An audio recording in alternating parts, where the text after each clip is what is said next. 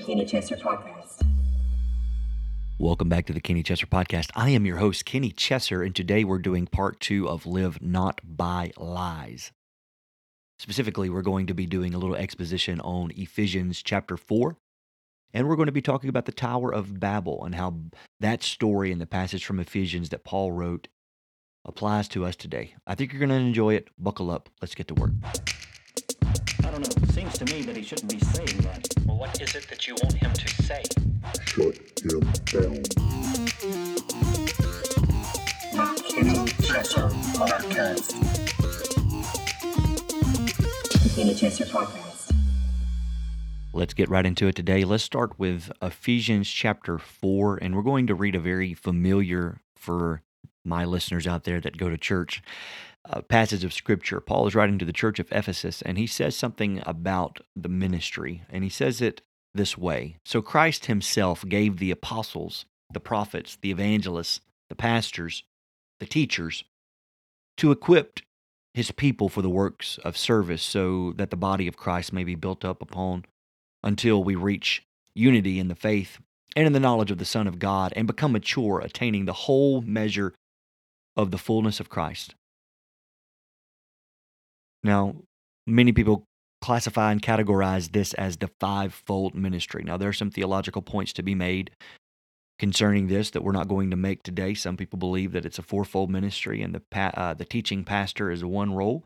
Um, I'm not going to weigh in on that on this episode, but I would just like to say that the obvious thing to take away initially from this passage is that Christ himself is responsible for the gift of ministry. That he gave the church this wonderful gift. Now, you may have had bad experience with ministry. And I understand that. That is that is something that that has happened and we aren't putting our head in the sand that in saying there's never been any abuses from spiritual authority in the church. And so if you've been a victim of that, I sincerely hurt for you and pray for whatever it is that it will take to have you reconciled and repaired and restored. That being said, because a gift is abused does not mean the gift is not as precious, valuable, or necessary as it pertains to the receive or the recipient and the giver. Christ himself gave ministry to the church for the equipping of his people so that people could be grown up, so they could become unified, so that they could know the have the knowledge of the Son of God and become mature. And you could obtain the whole measure of the fullness of Christ. This is what Paul is writing about the church. So yes, there have been abuses, but there have been a lot of good gifts that people have abused over the years. You think of something like the gift of sexual relationships. That it's, it's I think that's a gift to mankind. Are there abuses of it? Absolutely. Are there people that force themselves on others or sexually abuse children? Yes, there are. But that gift, as it exists in the areas that God has intended it for, in the, the bounds of marriage, it is a wonderful gift to humanity. That's just one example of a gift from God that has been abused. And so there just because something can be abused doesn't mean that it's not a, a wonderful gift to be taken advantage of. And so here Paul is writing to of the gift that ministry is to the church. So ministry is meant to build up the body. Ministry is also meant to mature the saints. Continue reading, let's read on. Then we will no longer be infants tossed back and forth by the waves and, and blown here and there by every wind of teaching and by the cunning and craftiness of people in their deceitful scheming. Now, this is one of the reasons that I touched on this in our last lesson of culture and crisis is that we had a wonderful experience at our church and it's not the same experience that everybody gets to have at their churches but in our church we had we had a, a pastoral staff that got together at a staff meeting months and months before this class was taught and said this is an area in which we can address and help our people navigate this minefield that they've been subjected to, that they're this cultural battlefield that they it's not even that they are trying to wage a war but they're in the middle of it and they're they're losing. And they're not even know a lot uh, most of them some of our uh, in our church they didn't even realize you know the stakes that have been raised. They knew that their their jobs had become uncomfortable. They knew that there were there were certain ideologies that were creeping in through human resources but they really didn't know exactly where it came from. And so our leadership decided to address this in a class and we made it uh, you know free market. Whoever wanted to come to class you know at 10 o'clock before our worship service at 11 you come and we'll talk about these issues. And so we taught we put it in the perspective of the bible and you've heard a lot of these lessons on this podcast. We put it and said all right what are what does the bible have to say about these societal issues? What is the prescription? You know we, we, we if it's a problem the bible will have addressed it and so that's what we did and that's what the ministry does. It helps equip people that they can reach unity in the faith and that they could no longer be infants tossed back and forth by the waves of what? Of every the wind of teaching and cunning craftiness of people in their deceitful scheming. This is what's coming to not just America, it's here in America, but this is what this is what's coming to the church is deceitful scheming just cunning craftiness, these these these damnable doctrines is what the Bible would say in the King James. So what does it say concerning these scriptures? It says that that okay, so we want you to be no longer infants tossed back and forth by waves and are blown here and there and by every wind of teaching and by cunning craftiness of the people and their deceitful scheming. Instead, speaking the truth in love, we will grow to become in every respect the mature body of Him who is the head, that is Christ. And so we kept reading in Ephesians. A lot of people, you know, would just select that fivefold ministry or fourfold ministry passage out and stop there. But Paul has an idea that it goes beyond that, that the fivefold ministry is there to mature people, that they could come into the unity of faith. They have the full knowledge of Christ, all these things that the ministry is there to do to equip people. Why? Because there's going to be people come in to the church with deceitful cunning. They're, they're going to have schemes and they're, and they're going to try to lead the, the, the, the faithful away. And so we got to challenge that. And how do we challenge that? Last episode, we talked about how we live not by lies. And so in the last session that I did at our local church, I told them, it's like, look, we're, we're talking about communism. We're talking about a group of people in Soviet Russia, the USSR, that had been conditioned to live in fear through great coercion by the government. We're talking about under threat of prison camp or death that they had to, to maintain these lies. And Solzhenitsyn said, We're not ready to take it to the streets. It's too dangerous right now. But what if we just did not agree with the lie? What if what if what if we just maybe we can't say what we believe, but what if we just said what if we didn't say what we did not believe? What if what if we refused to say what we did not believe?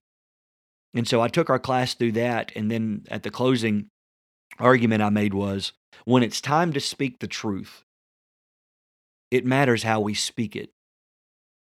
So if we're looking to become mature, if we're trying as a as the ministry trying to equip our people and equip our church people to not be carried away and blown here and there by every wind of doctrine that comes forth, all these deceitful schemes that are coming into the church under the guise of social justice.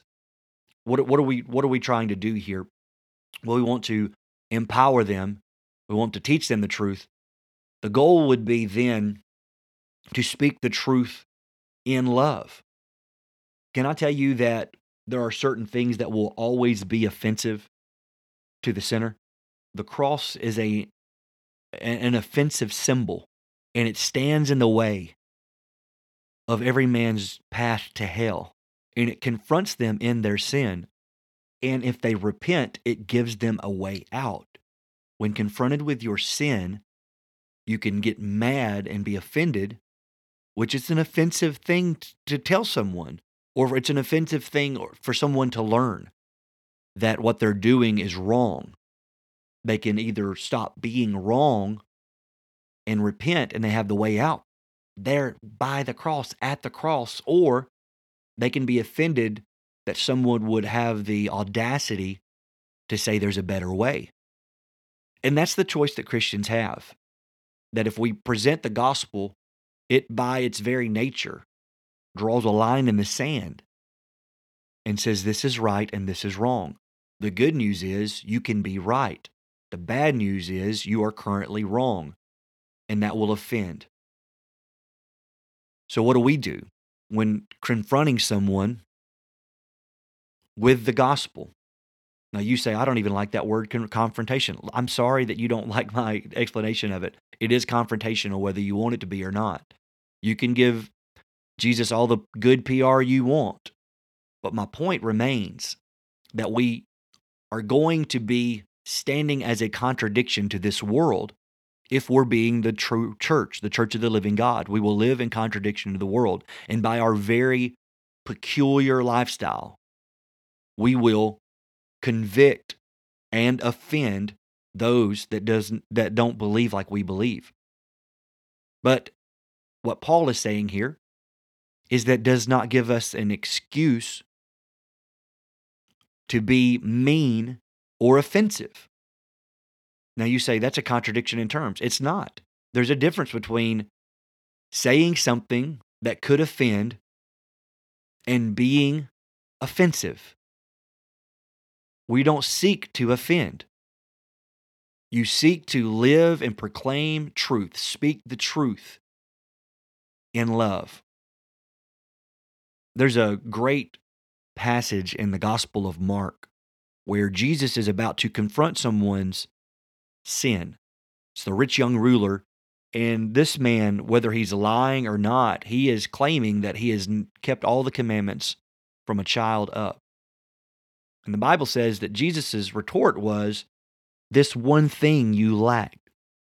Now, this story is in other gospels, but it's in Mark that draws the draws this one specific point before Jesus says, One thing thou lack- lackest. Mark, I don't know what he noticed that the other ones didn't, or what he wanted to remind us that the others just thought that it was it, it went without saying. But the scripture said that Jesus, beholding him, loved him and said, This one thing thou lacks.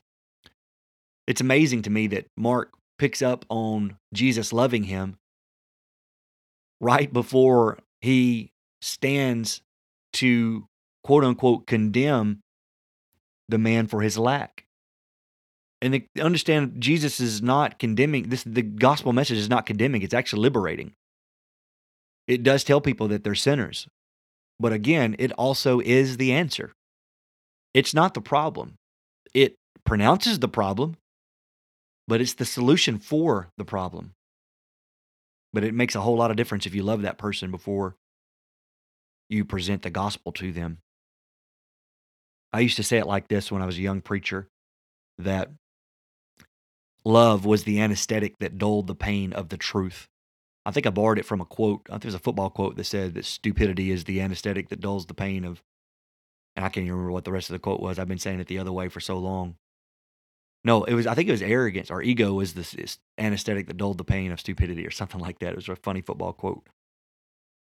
But for years after reading this verse, I've always said this: that love is the anesthetic that dulls the pain of the truth. If you're about to, if you're about to hit somebody with the truth, and people need truth, you should know the truth, and the truth shall make you free. The truth is something that needs to be shared with people. But if you don't dull the pain, listen, you you've got a you've got a scalpel. The word of God is quick and powerful. It's sharper than any two-edged sword. You you you you've got a very sharp weapon, a very sharp sword in your hands. But it can also give life. A surgeon's scalpel is very sharp, but it can operate on someone and pull cancer out of somebody. But wouldn't it be a whole lot better if there was some anesthesia that was flowing that deadened that wound, that deadened that pain that was going to be felt? That's what love is. Instead, speaking the truth of love, or in love, is what Paul says, we will grow to become in every respect the mature body of Him that is the head, that is Christ. For Him, the whole body joined together, joined and held together by every supporting ligament, grows and builds itself up in love as each part does its work. When it's time to speak, when it's time to just stop living by lies and start speaking the truth, We speak the truth in love. Let's keep reading Ephesians 4 and let's see where Paul takes this. So I tell you this and insist on it in the Lord that you must no longer live as the Gentiles do in the futility of their thinking. They are darkened in their understanding and separated from the life of God because of the ignorance that is in them due to the hardening of their hearts. Does this sound like the world that we live in right now? That we got we, we can't live like they do in the futility of their thinking. They've lost all sensitivity, is what Paul says, having lost all sensitivity they have given themselves over to sensuality so as to indulge in every kind of impurity, and they're full of greed. Man, this sounds like he's describing American culture. That, however, is not the way of life you have learned when you heard about Christ and you were taught in Him in accordance with the word of truth that is in Jesus. He says their thinking is not our thinking. Their, their, their, their understanding is darkened but we've been called out of darkness into his marvelous light, is what the scripture says. Their senses have been dulled due to sensuality. I'm telling you, we live in such a sensual, pleasure driven, all what you see look at what you i mean use your eyes to to to to gain pleasure use your hands your taste your smell all all the all the senses they want you engaged on some level in this culture and Paul says, through that, they have lost sensitivity because they've given themselves over to sensuality. They've indulged in every kind of impurity.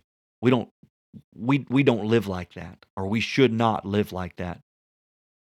Keep reading what Paul writes in his letter to the church of Ephesus. You were taught with regard to your former way of life to put off your old self which is being corrupted by its deceitful desires, to be made new in the attitude of your minds, and to put on the new self, created to be like God in true righteousness and holiness. Therefore, each of you must you must put off falsehood and speak truthfully to your neighbor, for we are all members of one body.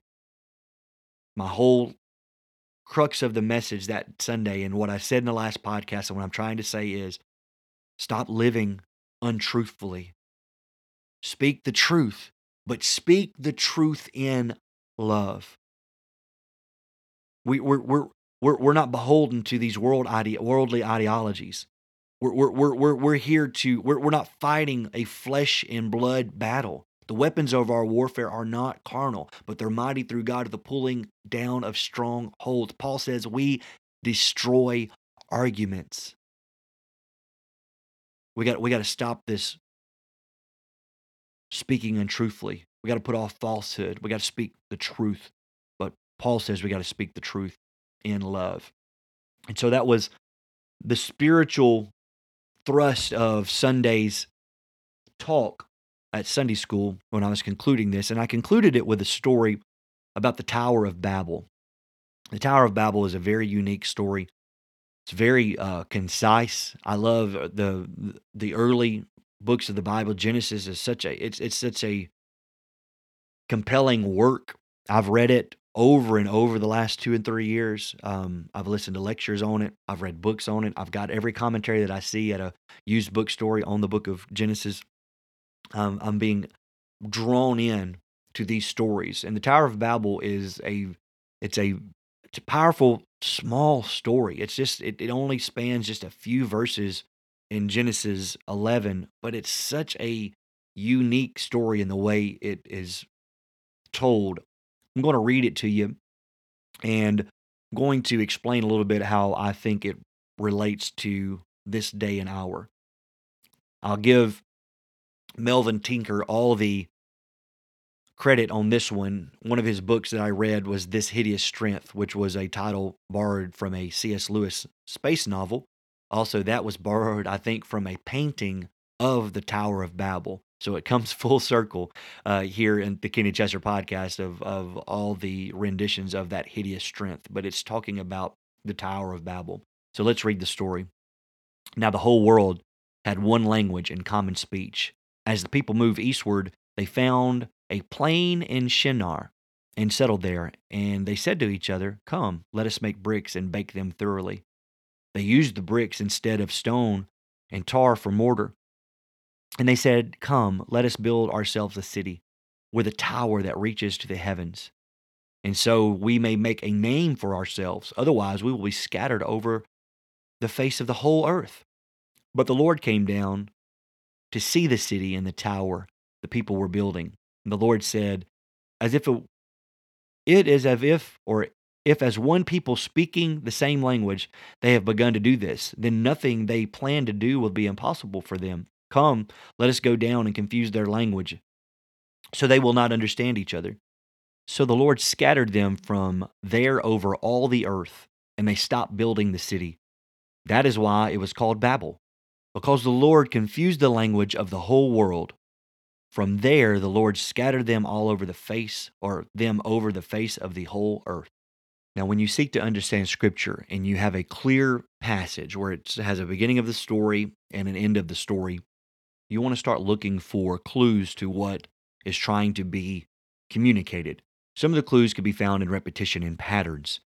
One repetition that emerges in this story is the use of the word whole. The repetition is meant to imply it was a collective rebellion of man. This is how I see it that you hear it's the whole world, it's the face of the whole earth, and it's the language of the whole world, and it's the face of the whole earth later on. And so understand this is one of those situations where it doesn't have like this guy did this and this guy did this. This was collective rebellion. And why is it seen as rebellion? Well, God's cultural mandates that had been given to man up to this point was to feel the earth and to subdue it. He gave it to Adam and he gave it to Noah. So here in Genesis, early early in Genesis, they're seeking to build and not be scattered. Uh, uh, in fact, that's what they say. Come, let us make bricks. We, we, we don't want to be scattered over the face of the whole earth. So this is rebellion. They're supposed to go out into all the earth and fill it. And they say, we don't want to do that. And so it's collective rebellion. Another thing that you want to notice here is that they were seeking to make a name for themselves. Ironically, they were made infamous by their failure and left without a name. There was no great city. We say, well, it's Babel. No, Babel was the name of the failure. How did they mess up? They messed up because they could not communicate with one another. That was their failure. And it, it's labeled as Babel. And so they didn't make a name for themselves. We don't know any of their names. We only know it as the Tower of Babel. And Again, that describes their failure, not their success. The one the thing that I want to get to and what Mr. Tinker does so well is to point out that he believes that what they're doing here is challenging creative order in as much as they want to have a tower that reaches to the heavens. Now, this is a point that he makes very succinctly in his book. And I would recommend anyone read that book. It's more about culture than any of the other books that I've I've written as far as a detailed account of the slide and immorality that we've we've gone into. But he says that God early in the book of Genesis was clearly establishing order and but defined lines like boundaries. And one of the things that they were doing here was they were blurring the lines of heaven and earth. Now, notice what the creation account deals with. In the first three days of creation, the MO of God seems to be to have clearly defined and designed places for everything to be. Day one, he divides night and day, clearly divined or d- divided.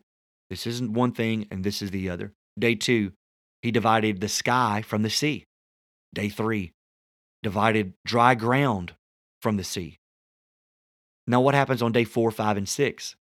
The day four, five, and six, he creates the things that inhabits the defined locations. Look at it this way.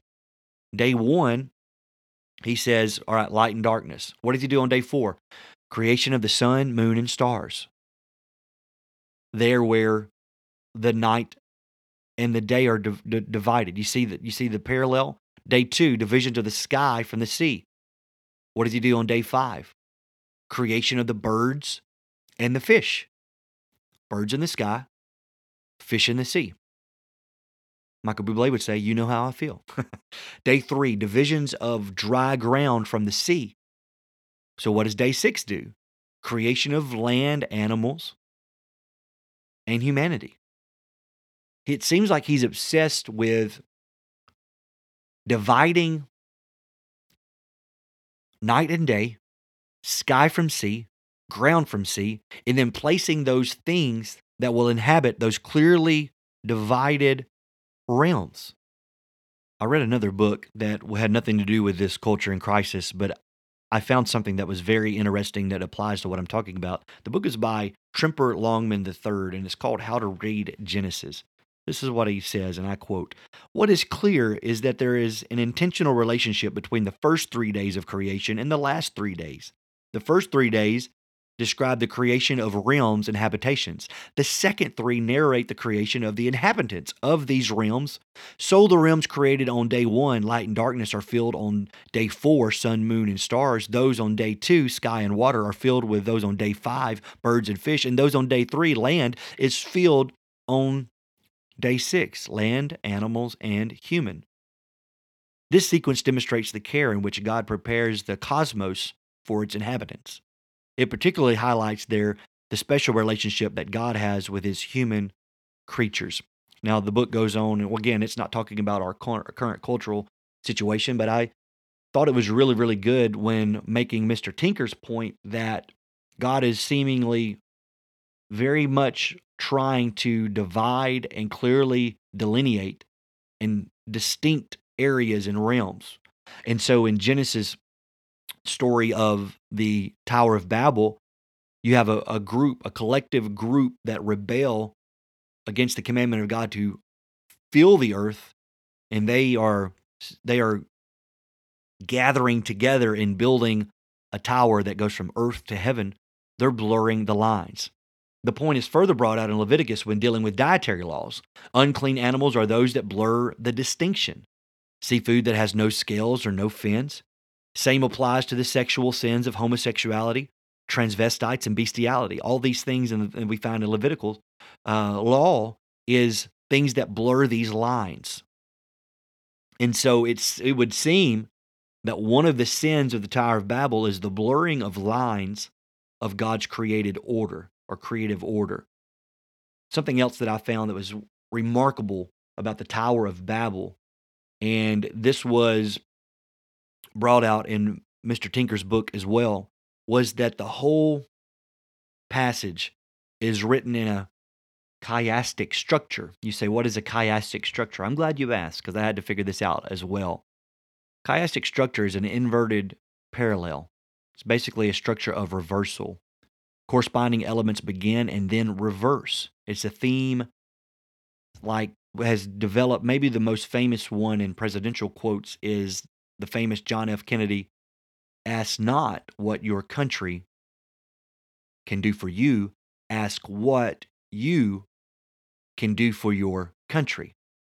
You take one statement and then you reverse it, and it has supposedly profound wisdom. So there's a chiastic structure in Genesis 11, verses 1 through 9, which is the story of the Tower of Babel. I want you to visualize this, and I might link a uh, a Google image to this on the the episode details where you can see this for yourself. The Tower of Babel in these verses. Let me let me let go down and show you that it's in verse five is the pinnacle of the story. It's where everything that that is uh, has been set up to a point is about to be reversed and I'll I'll let you guess uh, uh, initially as what that that verse five said in that chiastic structure. But look at it this way. Now the whole world is the first verse. The last verse of that passage says of the whole world. The next phrase had one language and the same words. The second to last scripture, the Lord confused the language the third, they found a plain in Shinar and settled there. It was called Babel because there. You see, you hear the you hear the similarities. The next one says, They said to each other, Come, let us make bricks. The corresponding scripture, the Lord said, Come, let us go down and confuse. The next, then they said, Come, let us build ourselves a city with a tower. The corresponding verse, to see the city and the tower that the men were building. That works backwards all the way down to verse 5. You know what the verse 5 what verse 5 says? But the Lord came down. If you take that structure and turn it on its side, then you will see verse 5 and how everything from the beginning is undone after that. How does it work? Well, the Lord came down. The Lord came down and he had the final say. In both in both corresponding verses, verses the 1 and the 9, and the 2 and the 8, and the 3 and the 7, I, uh, in both representation, it's God's actions, not man's, which is the final and decisive word. Despite mankind's attempts to redefine, reorder, and replace God and his perfect creative order, it is God who remains God. His word is true, his order is perfect. This isn't the first time in 2021. This is not the first time that human culture is trying to dethrone God and realign and reorder his creation. But I personally believe it's the last time men will try it. For God will come down like he did in Genesis 11. He will reestablish order. He will reverse man's attempt to set themselves up as gods and the arbiters of truth.